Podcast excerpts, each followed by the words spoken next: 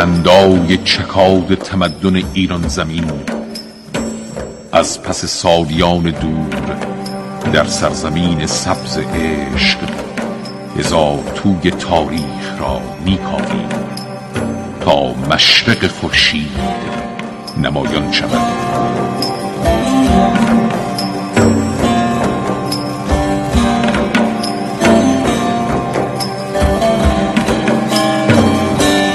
ایران در گذر زمان.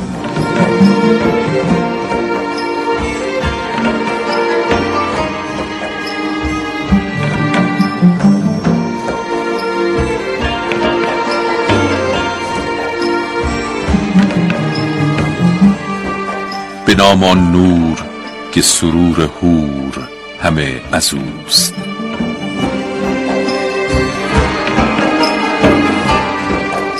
سلام بر همه شما که چشمانتان نگران ایران زمین است. به شما که ریشه در این خاک گسترده دارید و اندیشه بالندگی در سر می پرورانید. سلام به شما جوانان ایران زمین شما دوستداران دانایی و روشنگری.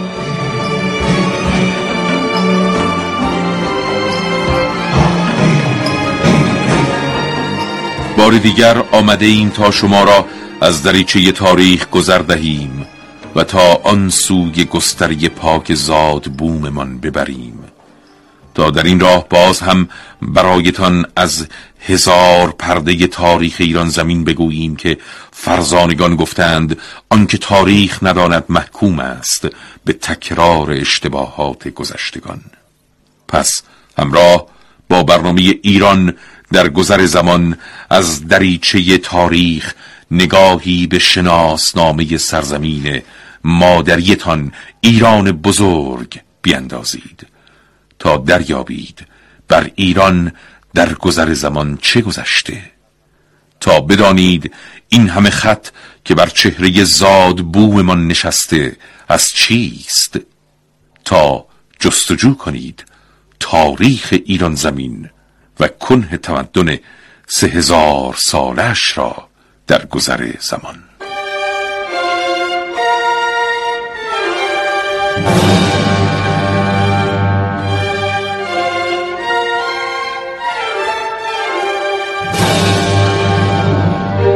در گفتار پیشین در راه نقل روایت تاریخ ایران زمین و کندوکاو در اعماق هزارهای تو در توی گذشته این گستره به دوران فرمانروایی داریوش اول رسیدیم و از اعمال و فرامین او سخن گفتیم. اکنون داریوش اول در سالهای پایانی عمر خیش به سر می‌برد. همراه ما بشنوید ادامه ماجرا را.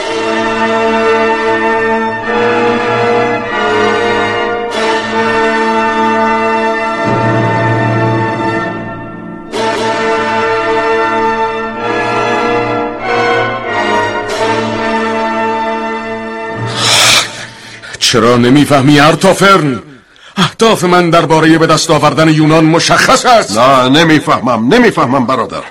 چون نمی‌دانم چگونه می‌خواهی با یونان روبرو شوی. گاهی فکر می‌کنم از یاد برده ای که یونان قدرت مقابل ماست. گویی باور نداری جهان میان دو قدرت تقسیم شده هخامنشیان و یونانیان. سرگردانی در دشت ها و استپ های روسیه به دنبال سکاها آن هم دو ماه طولانی کم نبود داریوش. فراموش کرده ای که چقدر از مردان پارسی از گرسنگی و بیماری در آن دشت های خشک و وسیع جان باختند؟ از یاد برده ای که چگونه فرمان روای سکاها با جواب های سرگردان کننده ما را در سرزمین های غربی مزحکه دست خود کرده بود و یونانیان در برابر تقاضاهای کمک مردان ما چگونه در دل به ما میخندیدند و در ظاهر برایمان سر تکان می‌دادند. همه چیز از بی برنامگی ما بود داریوش. حرفهای تو درست است در اما حالا که مصیبت های آن جنگ مزخرف را به یاد آوردی نتیجهش را نیز بگو. بگو که من داریوش هخامنشی تنها فاتح شرقی بودم که برای اولین بار پای به خاک سرزمین های غربی میگذاشتم. بگو که در آن جنگ با فتح سرزمین های مختلف تا شمال یونان پیش رفتم و جلوی مراکز تجارت یونانیان را سد کردم. من هم حق آنها را که برایمان سر تکان می‌دادند تمام و کمال کف دستشان گذاشتم و هم سکاها را سر جایشان نشاندم. داریوش ارتافرن راست می‌گوید. درست است که تو در آن جنگ پیروز شدی اما این دلیل نمی شود که تو این بار هم پیروز بازگردی. پس درباره حمله یونان خوب بیاندیش تا دوباره متحمل خسارات فراوان نشوی. چقدر خوب شد که حداقل آتوسا حرف مرا فهمید. و همینطور یک نفر پیدا شد که پیروزی مرا تایید کرد.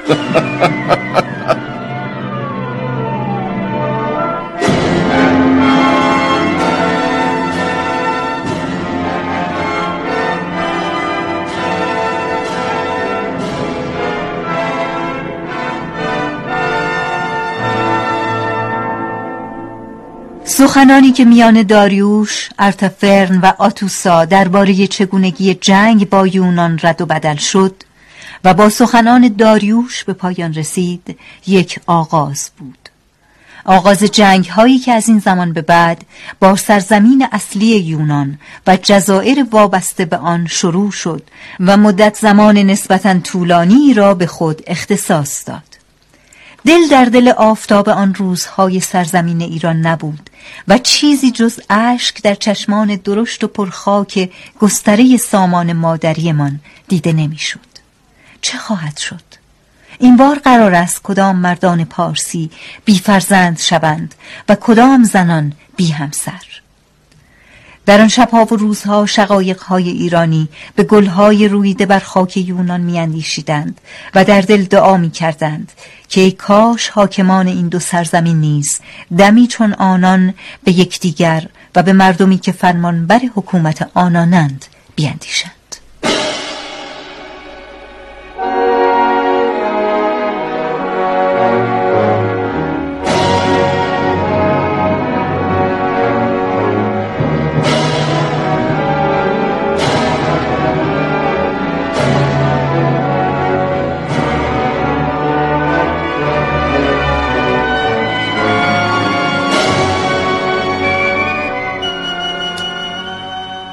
فرماندهان سپاه بزرگ هخامنشی.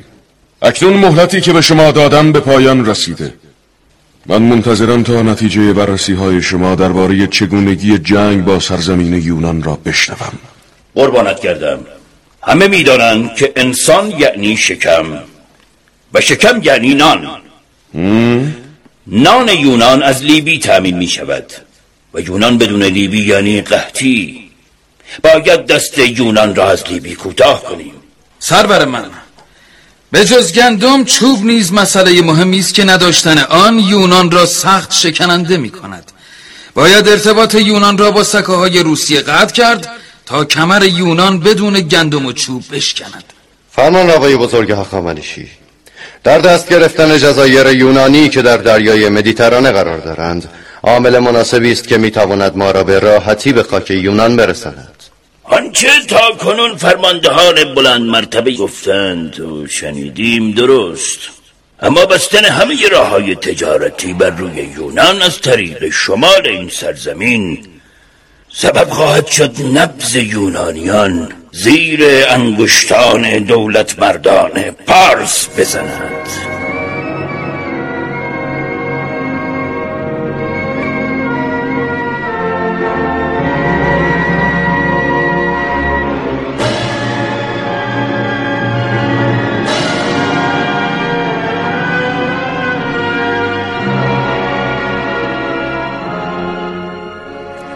پس از تبادل نظرهای طولانی در میان مردان ارشد سپاه داریوش و بررسی های فراوان اکنون قرار است دو قدرت شرق و غرب آن روزگار یعنی ایران و یونان برای رسیدن به نتیجه نهایی با یکدیگر ستیزی سخت را آغاز کنند. در این روزها شبه جزیره آناتولی در دستان هخامنشیان است و راه شمال یونان سد شده. لیبی تا حد زیادی از اختیار یونانیان درآمده و قبرس پایگاه دریایی مهم یونانی زیر سم اسبان هخامنشی به دنبال هوایی برای نفس کشیدن می گردد. زمان حمله مستقیم ایران به خاک یونان فرا رسیده و تنها یک صدا و یک فرمان حمله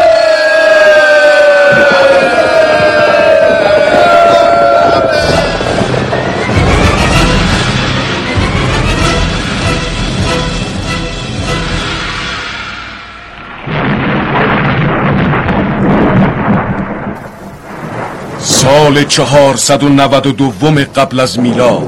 صدا صدا صدا. صدای قررش طوفان. طوفان وحشی اندیشه ها طوفان اندیشه های وحشی. نعره افکار آدمیان. روبروی یکدیگر. دندانهای تیز کرده و قداره های کشیده. کشتن زنده ماندن.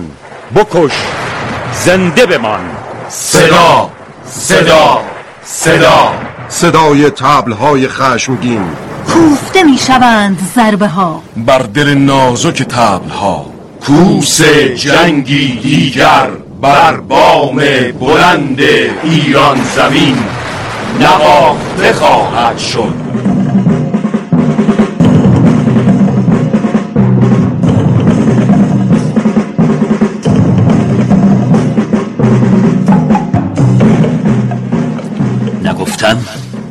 نگفتم باید با هخامنشیان صلح کرد آنان را راضی نگه داشت. این داریوش بالاخره یونان را به چنگ خواهد آورد. کجایند کسانی که مرا سازشکار و بزدل میخواندند؟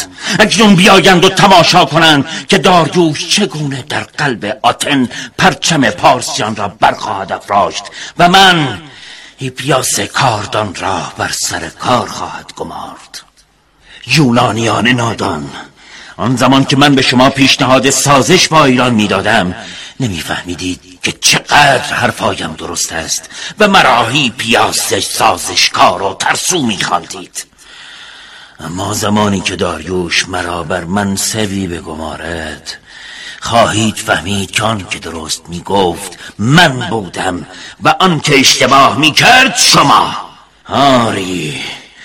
هیپیاس یونانی بالاخره مقام از دست رفته خیش را به دست خواهد آورد. آری!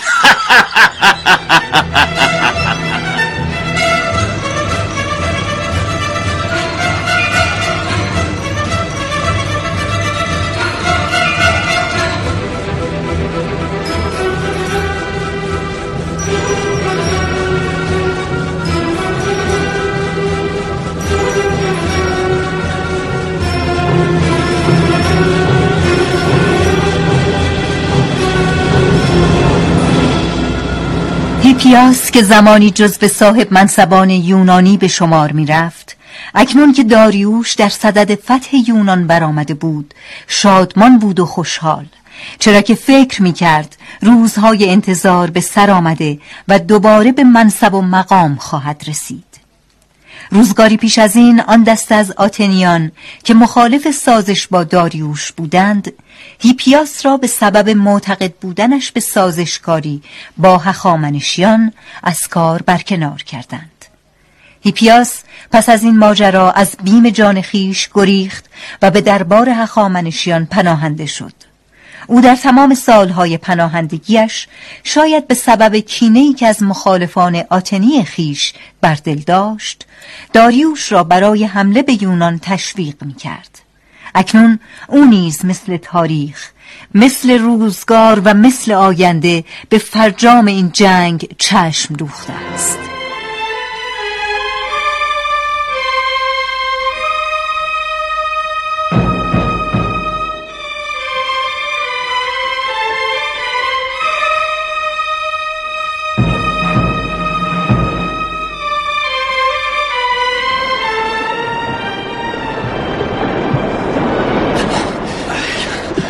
این طوفان سنگین از جان ما چه می‌خواهد؟ معلوم است. جانمان را می‌خواهد. آخر چرا؟ حتما گرفتار خشم و غضب ایزدان یونانی شده ایم. ما که گناهی نداریم. به دستور کس دیگری آمده ایم و برای او می جنگیم اگر خاک یونان به ایران اضافه شود هیچ کس به ما چیزی نخواهد داد. نه پول نه مقام و نه آوازه. اما با همه این حرفا اکنون که ما و دیگر سپاهیان پارسی با این همه تجهیزات جنگی گرفتار طوفان شده ایم. این ما هستیم که میان امواج خروشان دریا دست و پا خواهیم زد و تا ساعتی دیگر جنازه هایمان بر روی آب خواهد ماند. نه من دوست ندارم این گونه بمیرم. این انصاف نیست. تو میدانی که من تازه همسر اختیار کردم و فرزندی در راه دارم. چرا باید زندگی من اینطور تمام شود؟ چرا؟ چرا؟ چرا؟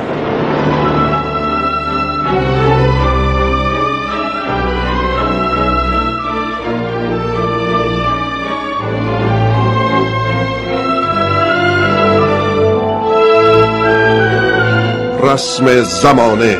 همیشه و همباره فرمان مردمان بالادست می نویسد خطوط لوح زندگی پایین دستان. کجایند مردمان سرزمینی که تاریخشان جز این شهادت دهد؟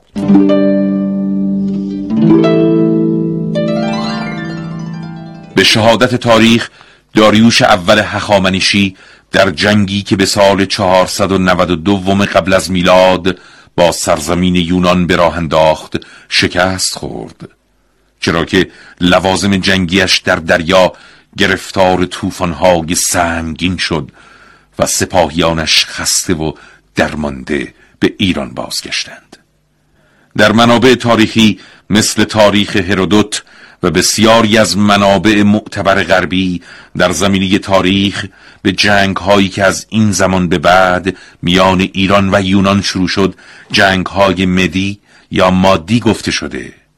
گفتنی است که این جنگ ها تا نیمه عمر حکومت هخامنشی ادامه داشته است.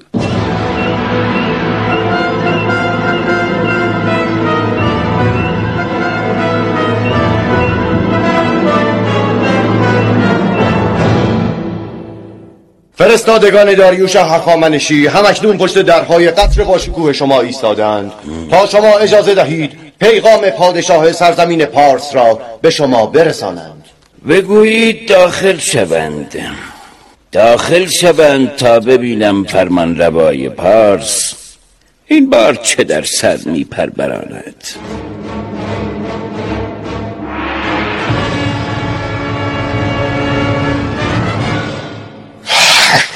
خدای من چه میشنوم؟ آنها را کشتند یعنی کار یونانیان به آنجا رسیده که فرستادگان مرا می‌کشند. مگر روزی نیاید که قلب آتن را با پرچم سرزمین پارس در هم بدرم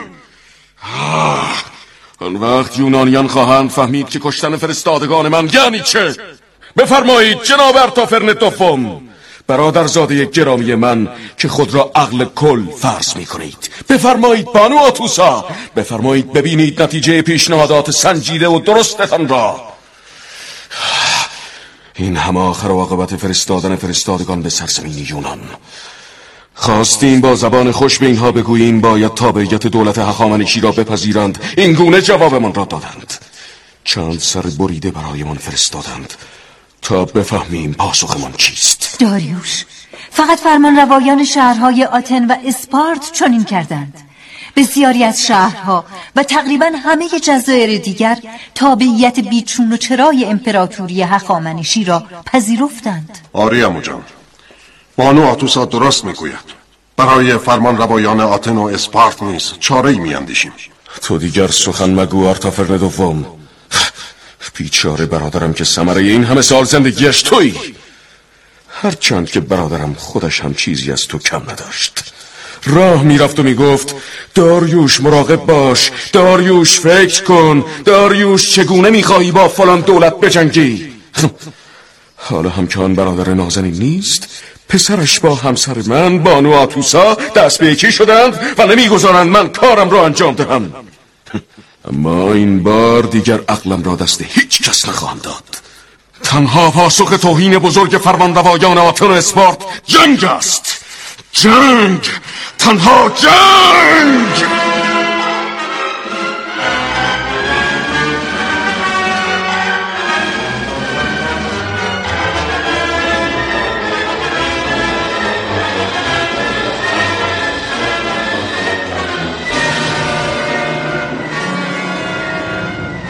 اکنون تقویم حکومت هخامنشی سال 490 قبل از میلاد را نشان می دهد.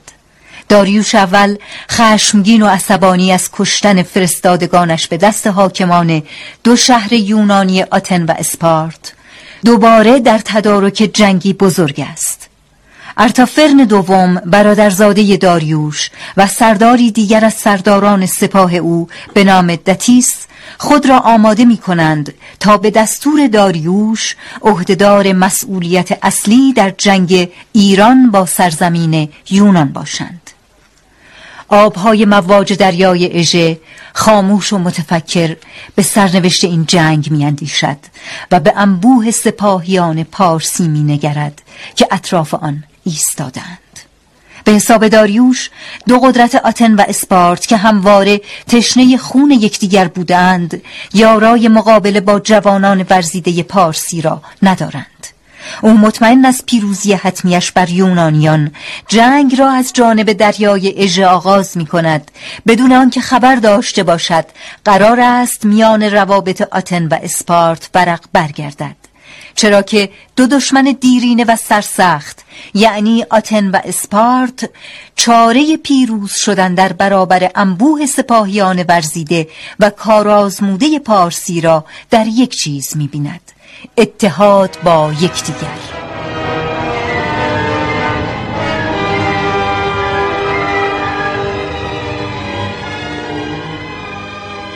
و اکنون چه خواهد شد؟ آیا فرمان روایان آتن و اسپارت از اتحاد با یکدیگر نتیجه مثبت خواهند گرفت؟ آیا رمز اتحاد بار دیگر پلی برای پیروزی خواهد شد و آیا یونان پس از این همه سال جنگ و گریز جزو قلمرو داریوش هخامنشی قرار خواهد گرفت؟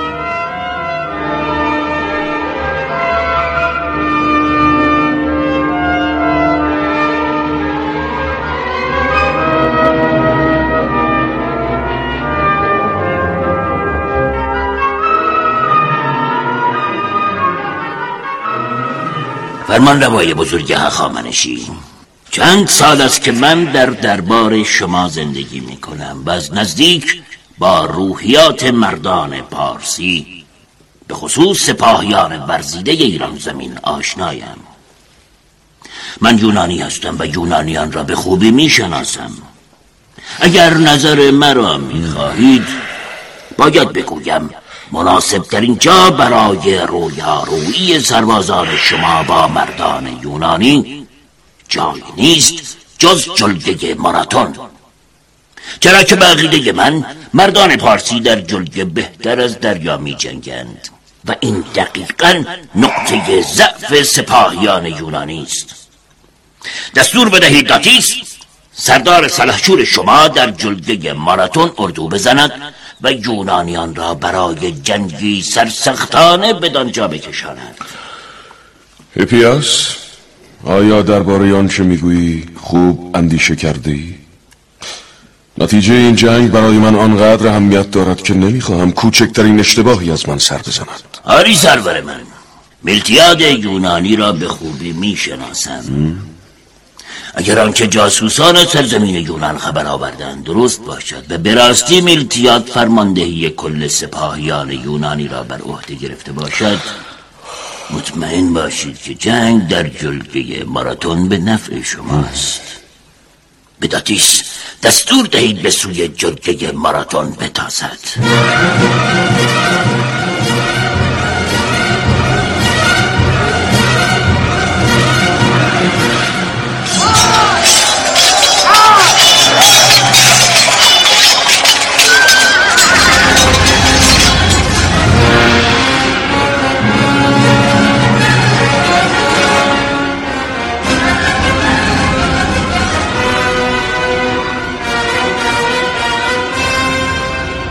میلتیاد این سوی جلگه ماراتون و داریوش و هیپیاس آن طرفتر در این میان گروه انبوهی از انسانها برخی یونانی و برخی ایرانی درست مثل درندگان به بهانه خاک جویهای روان خون جاری کردند.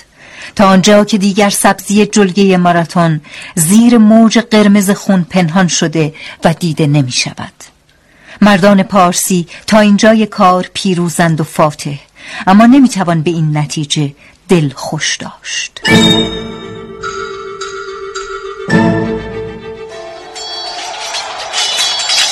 آهای آتنیان با شمایم که در برابر حمله ایرانیان از سرزمین خود دفاع می کنید مردانه به جنگید و بدانید که همکنون مردان اسپارتی به شما خواهند پیوست.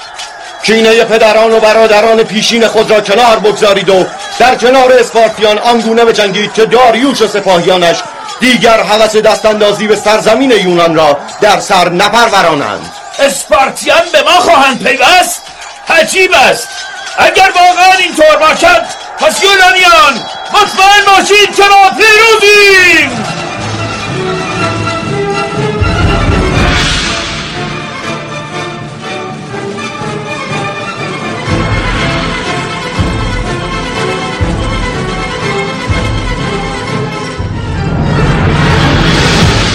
تاریخ بار دیگر ثابت کرد که اتحاد همیشه می‌تواند رمز موفقیت باشد.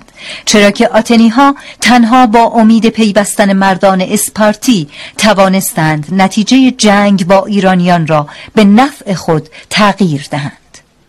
برای فاتح بزرگ شرقی یعنی داریوش اول شکست در جنگ ماراتون شکستی کوچک و جبران پذیر محسوب شد برای همین او باز هم در صدد تدارک سپاهی تازه نفس برای حمله به یونان بود.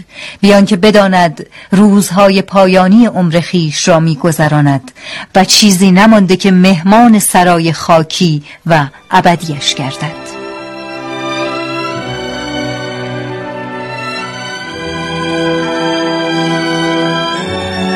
مرزهای گسترده شرقی و غربی. ماد و خوزستان. پارت و هرات بلخ و سقط خارزم و زرنگ. مرکز یمن و حجاز. آشور و مصر. ارمنستان و کاپادوکیه سارد و جزیره های یونان. سکودره لیبی. حبشه. کاری. هیچ کدام. داریوش هیچ کدام را برای سفر طولانیش به سرای ابدی. همراه خود نبرد و تنها جایی به اندازه طول و عرض جسدش نصیب او شد. غفلت سالیان بسیار آدمی زاده توشه و زاد راه. نه خاک است نه ثروت نه مقام نه شهرت. مشتی دعای خیر و پشتی نیکی. این است نیاز آدمی. برای سفر ابدی.